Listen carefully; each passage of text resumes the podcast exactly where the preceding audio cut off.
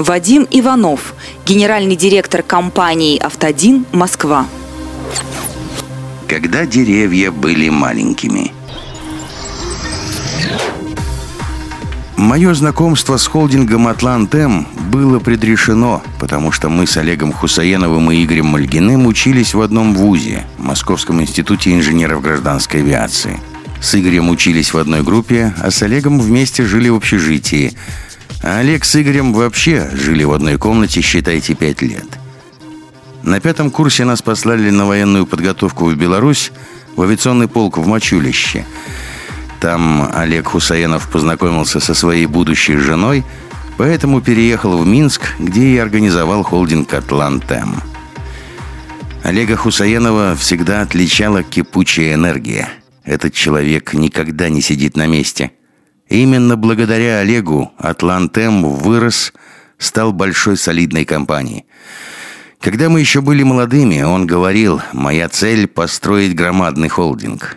И он добился этой цели. Создал крупный международный холдинг, у которого дела идут успешно не только в Беларуси, но и в России, на Украине, а такое дано не каждому. После института я два года служил в армии, и когда в 91 году вернулся, узнал о том, что Олег Хусаенов организовал в Минске компанию, которая называлась «Брокерский дом Атлантем».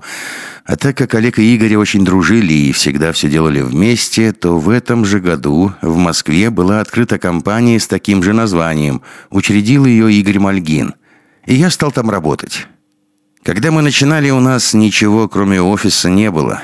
Игорь снял обыкновенную квартиру на улице Марины Росковой, причем снял только на день, а ночью туда возвращался хозяин, личность выпивающая.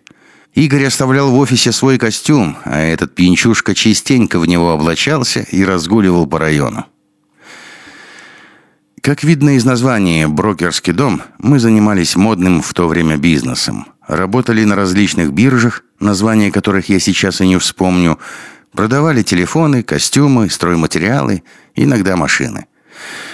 Только-только начала работать российская товарно-сырьевая биржа. Мы там тоже что-то продавали. Но биржи, на которых работали мы, совершенно отличаются от бирж в современном понимании. Тогда это был обычный рынок, а мы, брокеры, были посредниками. Наша задача заключалась в следующем. Надо было найти людей, которые хотели что-то купить, и свести их с людьми, которые хотели что-то продать. Мы находили таких людей, сводили их и на этом зарабатывали кое-какие деньги. Примерно через год такой работы мы переехали в другой офис на улице Правды, узкую комнатушку метров 15. Тогда у нас появился первый компьютер. Стоил он примерно столько же, сколько легковой автомобиль. До этого все контракты печатали на печатной машинке, и не дай бог допустить ошибку. Ведь тогда приходилось либо перепечатывать, либо подтирать или закрашивать неправильно набранную букву. Ужас. А компьютер, причем это была российская техника типа «Искры», кардинально изменил нашу работу.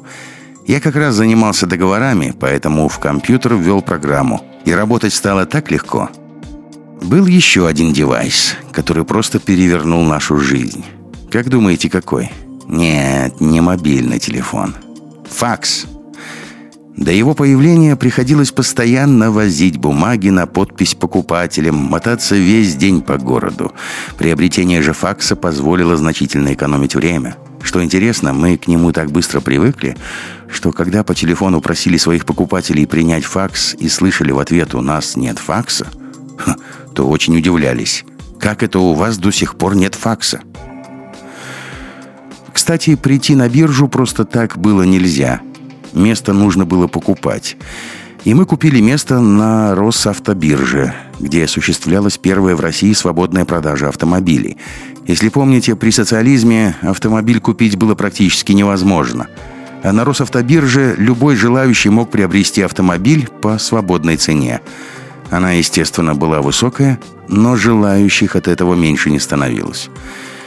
И вот так мы стали закупать в России автомобили, перегонять их в Беларусь, где их продавал Атлант-М, потому что в то время в свободной продаже их там не было.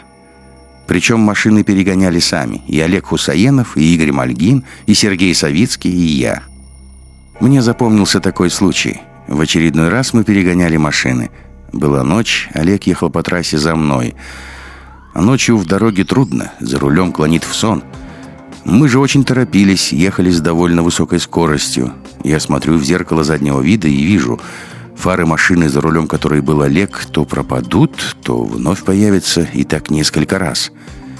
Когда мы остановились на перекур, я у него спросил, «Олег, что ты фары то включаешь, то выключаешь?» «Да нет, просто когда я засыпаю, отстаю от тебя, а когда просыпаюсь, догоняю». Вот так мы ездили. Благодаря перегону и продаже легковых автомобилей по свободным ценам мы стали более-менее нормально зарабатывать. А потом, правда, не помню у кого, Олега Хусаенова или Игоря Мальгина родилась идея. Если мы в Беларусь гоняем легковые автомобили, то почему бы не гонять из Беларуси в Россию грузовые? И так мы стали продавать МАЗы. Помню, как мы продали свой первый грузовик. Игорь тогда жил на улице Полярной. Недалеко от его дома находился 20-й таксомоторный парк, где он арендовал место. Грузовик нам перегнали, потому что у нас не было прав соответствующей категории. Была зима, и мы тогда целый день мучились, потому что не получалось его завести. Потом покупатель догадался пригнать КАМАЗ, и от него мы кое-как завели МАЗ. Причем минусы на аккумуляторах соединили при помощи лома. Решение продавать МАЗы было правильной идеей, потому что КАМАЗ работал с перебоями, а МАЗ – это хорошая техника. Правда, машины выпускали в плохой комплектации. Генеральный директор Минского автозавода даже издал бумагу, в которой было указано, что машина может продаваться без и далее перечислено 33 позиции. В этих позициях были такие интересные вещи, как аккумулятор, крылья. В Москве мы доукомплектовывали машины и продавали. В связи с этим нам пришлось заняться еще одним видом бизнеса – запчастями. А через некоторое время, когда с Беларусью были налажены прочные деловые связи, мы стали продавать еще и тракторы «Беларусь». Так проходило становление в Москве – а в Минске холдинг работал только с легковыми автомобилями. Сначала это были «Жигули», потом Volkswagen, Mazda и другие известные марки.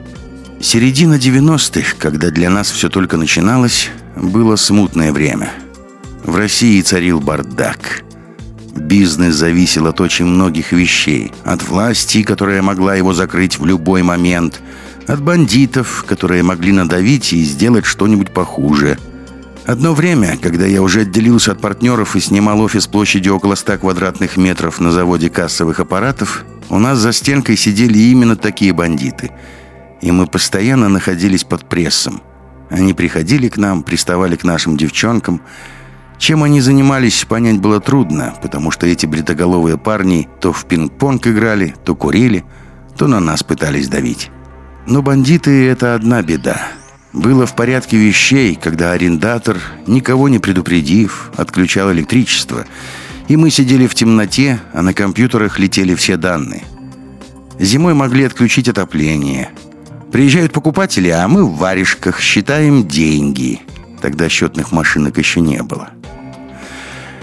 В какой-то момент мы поняли, что для устойчивости бизнес нужно разделить на три части. Так появились компании, занимающиеся практически одним и тем же – продажей МАЗов, запчастей и тракторов в Беларусь.